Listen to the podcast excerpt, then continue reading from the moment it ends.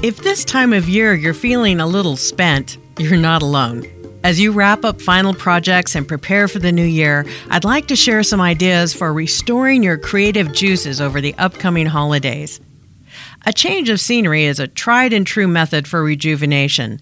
Other than some obvious suggestions of taking a trip out of town or simply spending a day in the countryside, sometimes changes in everyday routine can help alter your perspective.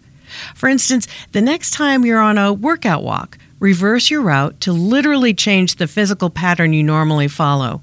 Changes in visual perspectives can actually stimulate creativity.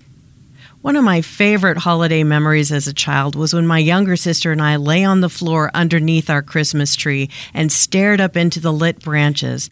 It's a magical perspective that, I might add, has no age restrictions for giving it a try. Clearing our minds is an important step to reviving creativity. Putting your hands to work is a great way to give brain cells a break. Planting a winter garden, organizing shelves in the garage, or refinishing a table are just a few examples of physical tasks that can make great deposits to your creativity bank account. For fans of aromatherapy, it won't surprise you that our sense of smell has a significant impact on mood.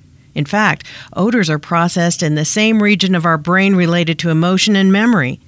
What smells do you associate with times in your past that brought you joy or when you were particularly creative?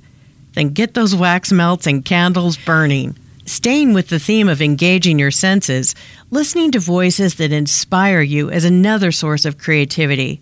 For me, spending time with the grit and authenticity of former Texas Governor Ann Richards is inspiring. If Holland Taylor's one woman show Ann on the PBS series Great Performances was a record, my copy would have very deep grooves in the vinyl by now. I'm not necessarily suggesting podcasts for building your professional skills, although that may be your choice. Simply listening to someone who, by their very nature, inspires you can go a long way in restoring your ambitions and charging your creativity. Finally, I sometimes find it helpful to feel small to restore my ability to think big. On a clear night this holiday, bundle up and spend some time with the star filled sky. And in that quiet moment of soaking in the wonder, take time to reflect on the unique talents you offer. They're important, and we're going to need them in the coming year. I'm Kelly Newman, and this has been A Minute with Messaging.